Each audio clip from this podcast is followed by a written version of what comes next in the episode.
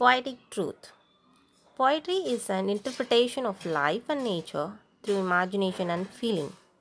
So, poetic truth is different from factual and scientific truth. Leigh Hunt observes that poetry begins where fact of science ceases to be.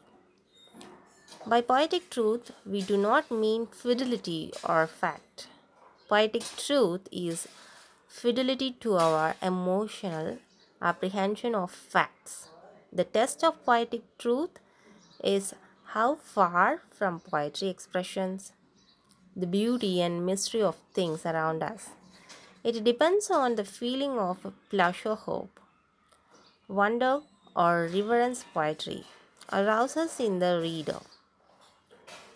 The poet is concerned with the intimate sense of things he gives and not with objective reality.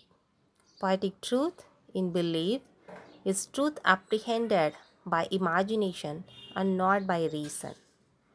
The poet does not count the petals of a flower.